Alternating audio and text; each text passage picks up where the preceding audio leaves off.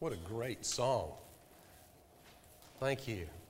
And I, man, I was just captivated by the words of that song too. I don't know about you, but I listen to contemporary Christian radio and I can't always make out the words. And so I just kind of sing along, and if I don't know the words, I'll make them up. But, but um, here, I mean, you can see the words, and I was thinking about a plank eyed sinner. What is that in reference to? Take the plank out of your own eye before you remove the speck out of your brother's eye. The parable. What some great, great phrases in that song. Wow. We've been talking about the church the last three Sundays. And uh, the first Sunday, we talked about who is the church, and we talked about believing in Jesus and loving like Jesus and walking with Jesus and telling others about him. The next Sunday, we talked about the relationship of the church. What is it? We're the body of Christ, neatly fit together, and everybody has a function, just like every part of the body has a function and a purpose. Last week, we talked about what's our, what's our purpose, and we looked at the Great Commission to go and make disciples. How do we do that? Going baptizing, teaching. That's our purpose. Now, how do we, how do we undergird all these things? There's some practices that the early church did that prepared them for their mission, for their purpose. And it's in Acts 4, verses 23 through 35. Acts 4, 23 through 35. The sermon's entitled Getting Back to Basics. Getting Back to Basics. Don't you hear coaches say that a lot if they if they lose a, game they're supposed to win, they say, we just need to get back to basics.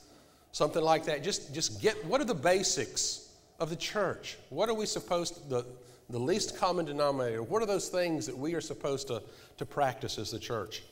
In Acts 4, verse 23, it says, When they released, this is talking about Peter and John, who were brought before the Sanhedrin and charged not to tell anybody anything else about Jesus. So when they were released, they went to their friends and reported what the chief priests and elders had said to them.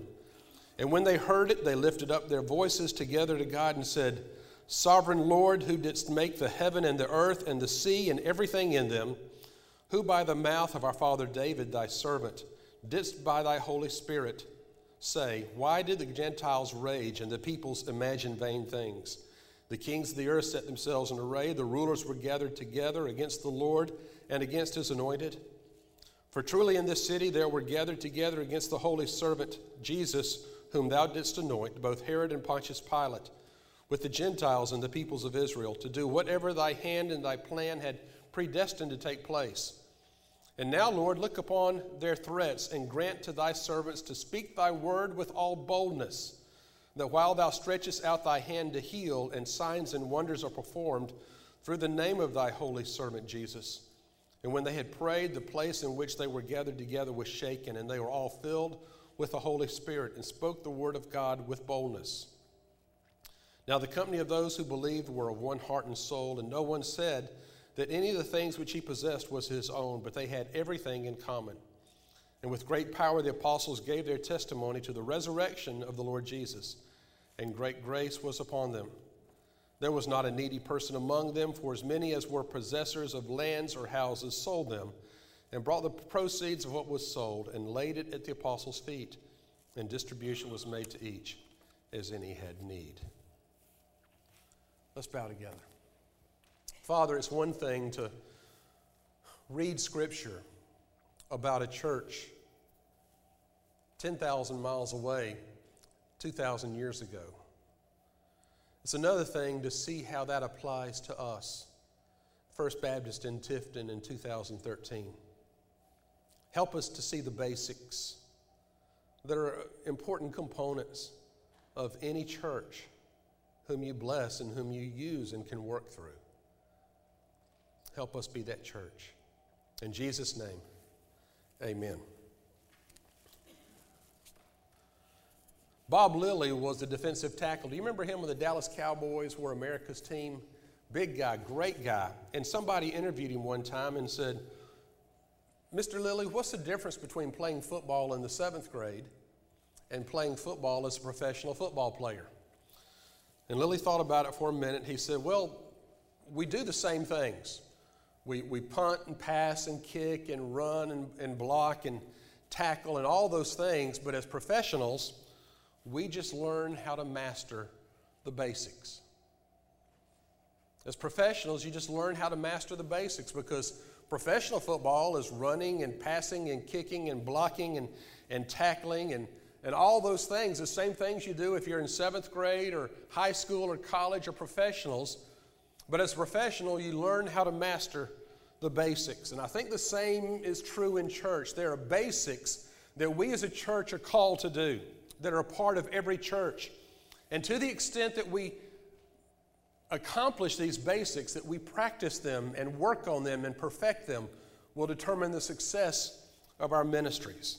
Peter and John were inter- interrogated and intimidated or, or, threatened by the Sanhedrin and uh, the Jewish high court. They were threatened by them and told them to speak no more of this Messiah. But instead of being intimidated, they de- dedicated themselves to these basic principles that are contained in these verses here. It says they went back and spoke the word with all boldness. They tried to hush them, they tried to quiet them, but it just made them even more bold in spreading the gospel. And these are the things that churches need to do in order to prepare us to go out into the world, fulfill our purpose, which is what? Make disciples. We talked about our purpose last week. So, what are those basics? I gave you a little worship outline. The first one, or the first one is worship. Verses 23 and 24.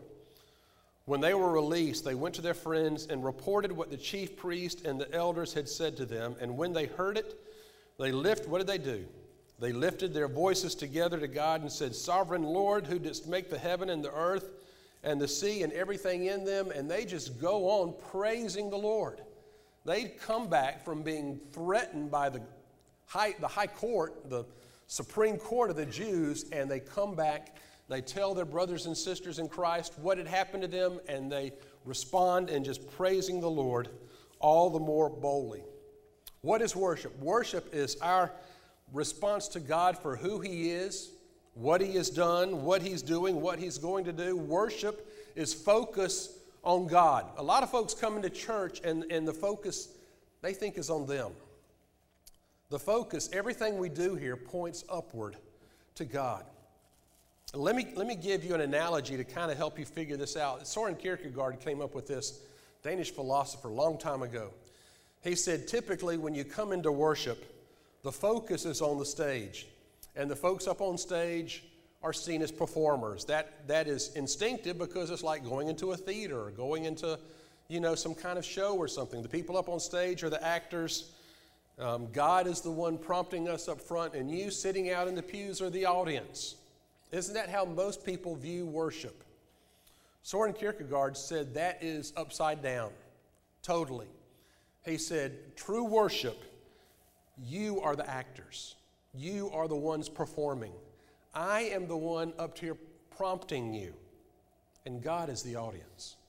We, we worship, and, and, and what we do is for Him. The focus is on Him, it's not about us. So, actually, I suppose I should be sitting out here, and all of you should be up on the, on the stage, and you should be conducting worship. And I will be encouraging you and guiding you, and God will be the audience. And whether or not we're successful, whether or not He is pleased, will determine how well you focus your attentions on Him.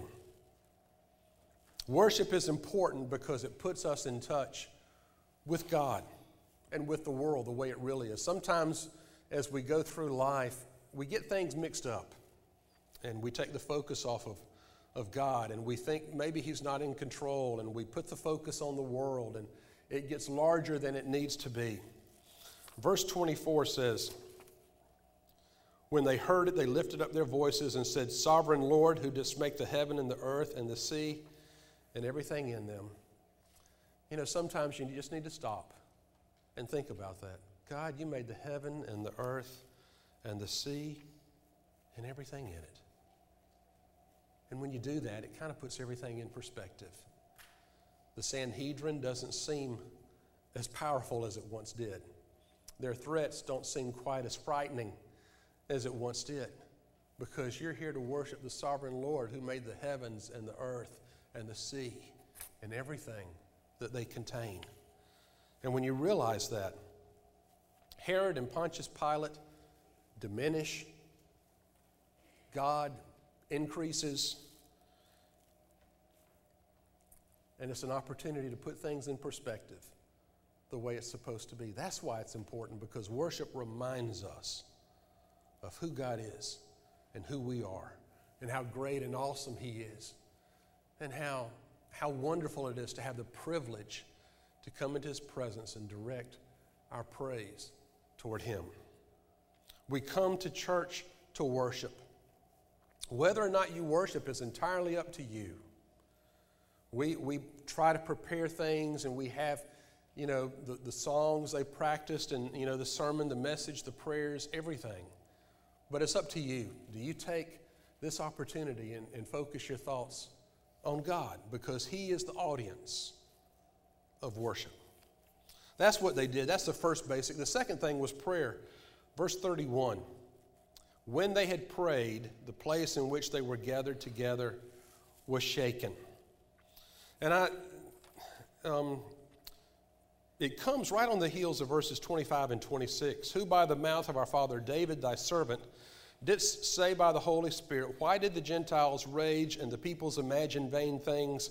And the kings of the earth set themselves in array, and the rulers were gathered together against the Lord and against his anointed. And I started looking at those verses, and those verses are a quotation from Psalm 2, verses 1 and 2. David wrote the Psalms. What are the Psalms? The Psalms are Israel's hymnal. So, in the course of worshiping God, they, I think they sang a song. I, I wouldn't be surprised if this wasn't to music that they do. Why did the Gentiles rage and the peoples imagine vain things? That they sang a song, they prayed, all this in the context of worship. So they come into, they come into God's presence to worship Him, they sing, and they pray. What is prayer? Prayer is just talking to God. Sometimes I hear people pray and they lapse into all this um, Middle English language. Oh God, thou who didst save us and, and rescue us and who wouldst and shouldst and all that. And I'm thinking, you know, that, that's fine if you want to talk like that, if you talk like that in everyday life. But just talk to God. You don't have to feign some kind of language to impress Him. God is a friend, He is our Father, and we are His friends. And if we talk to Him and if we spend time with Him, what are you doing? You're developing a relationship with Him, just like you would any friend here on earth. You know, some friends you're not close to, other friends you are. What's the difference? You spend time with them, you talk with them, you listen to them, you communicate with them. And that's the way it is with God, just talking to Him as friend to friend. That's what prayer is. And it's important because it builds that relationship with God that we need. And when we pray, verse 31, when it says, when they prayed, they were filled with the Holy Spirit and spoke the word of God with boldness. When they prayed, God's presence was felt among them. They worshiped God, they sang, they prayed, and God's Spirit fell on them in boldness. And that's why prayer is important because it puts you into touch with God and you can experience His fullness and His power because you're in relationship with Him. The basics of worship and prayer. The third thing is fellowship, verse 32.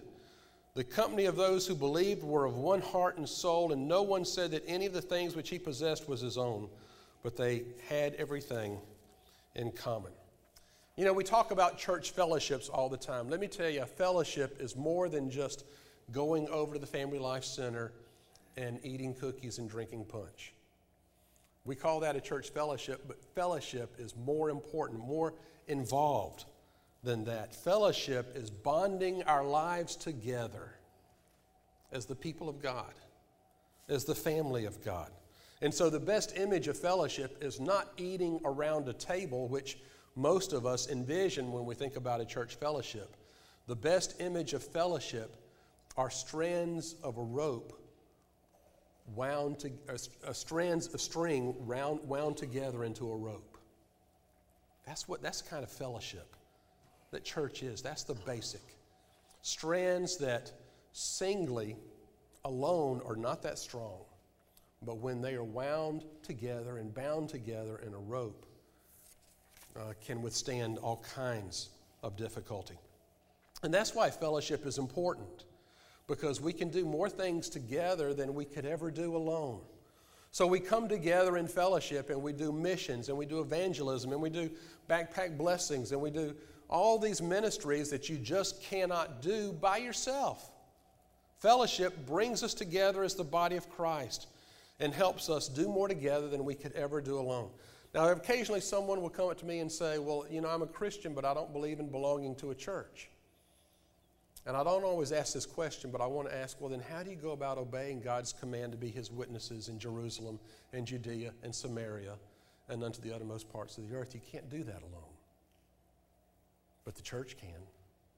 And as long as you're part of the church and you're one of those strands that is wound together into a rope, then think of all that you can accomplish through the church to obey God's command. You don't avoid that command just because you're alone, but when you combine with the church, obeying and obedience becomes possible. So there's worship, there's prayer, there's fellowship. Fourthly, there's witnessing. Verse 33. With great power, the apostles gave their testimony to the resurrection of the Lord Jesus, and great grace was upon them all. Witnessing was a basic of the early church even in the threat of uh, the Sanhedrin told to hush, to be quiet, not to speak of Jesus, it just made them speak even more loudly and even more boldly, and they gave testimony to the resurrection of Jesus Christ. What is witnessing? Let me tell you a story. A man went to a monastery one day and he wanted to train to be a lay minister. And uh, the, the prefect of the monastery said, the man said, You know, i am willing to do anything, but just don't make me preach. I just can't preach in public. I'm, I'm nervous. And the prefect said, Well, you know what? That's an important part. So tomorrow, I want you to speak in chapel in the monastery. So the next day, the man, they come to chapel, the monks gather, and the man stands up and says, Brothers, do you know what I'm going to say? And all the men shake their head no. And he says, Neither do I. Let's stand for the benediction. Well, that evening, the prefect was furious, and he said, I'm going to make you do it again tomorrow. Tomorrow, you're going to go into the chapel and you're going to preach. So they come into the chapel the next day, and the man stands up and says, Brothers, do you know what I'm going to say? And the monks nod their head yes. And he says, Well, then, there's no point in my saying it. Let's stand for the benediction. And now the, the prefect is really mad. He says, We're going to try this one more time. And so they come into chapel the next morning, and the man stands up and says, Brothers, do you know what I'm going to say? And this time they're confused. And some nod their heads yes, and some shake their heads no. And the man says, Well, then let those of you who know tell those of you who don't. Let's stand for the benediction. That's what witnessing is it's letting those of you who know tell those of you who don't. There are a lot of folks that don't know about Jesus.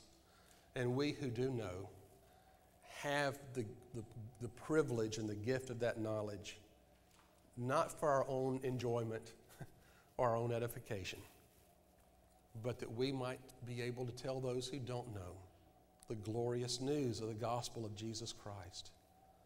And we have not only the privilege, but the responsibility those of you who know, telling those of you who don't. Why is it important? Well, let me ask you a question. What would have happened to the church if those early apostles had not witnessed? What would have happened to the church? It would have died. It would have been history before it had a history. What, was, what would happen to the church today if our generation does not witness, does not tell? How far are we away from extinction?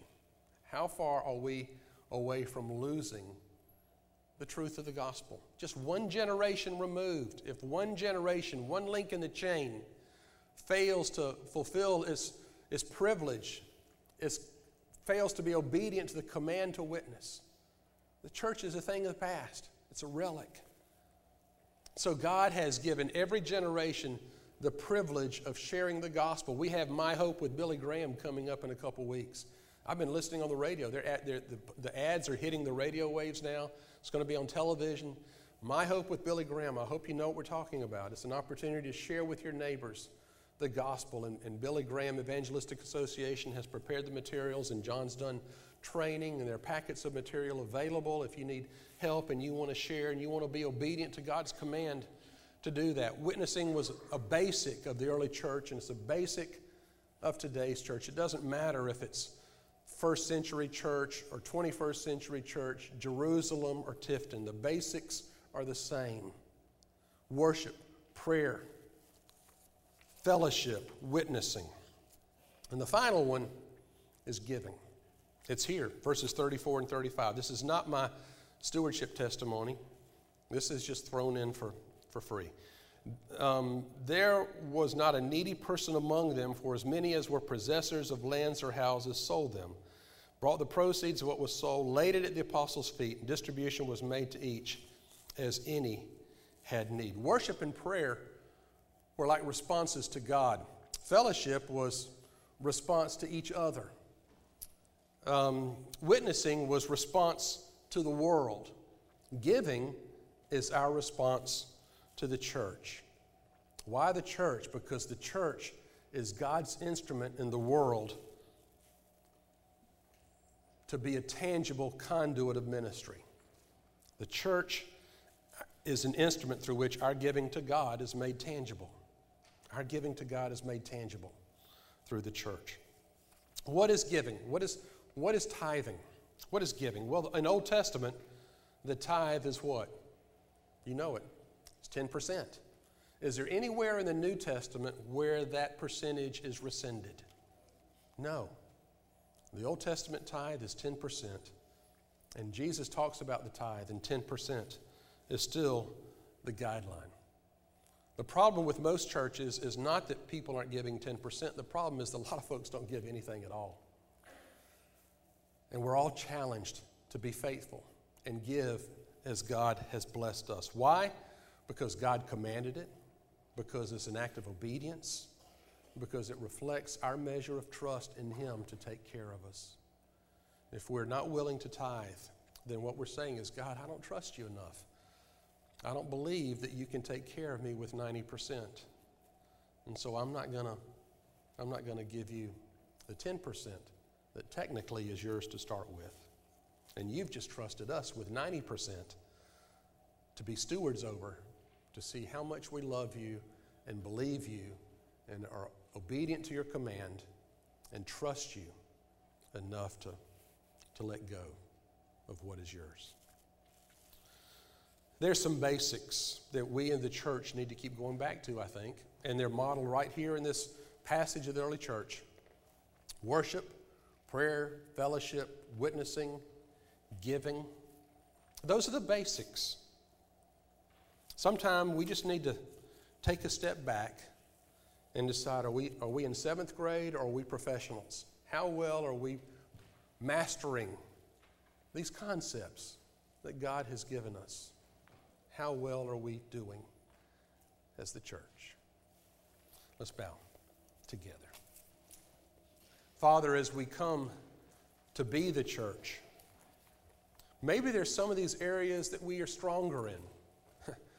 Fellowship is easy as long as it's just, you know, eating some cookies and drinking some punch. But when it comes to really opening our hearts and lives to our brothers and sisters, it's a little more involved.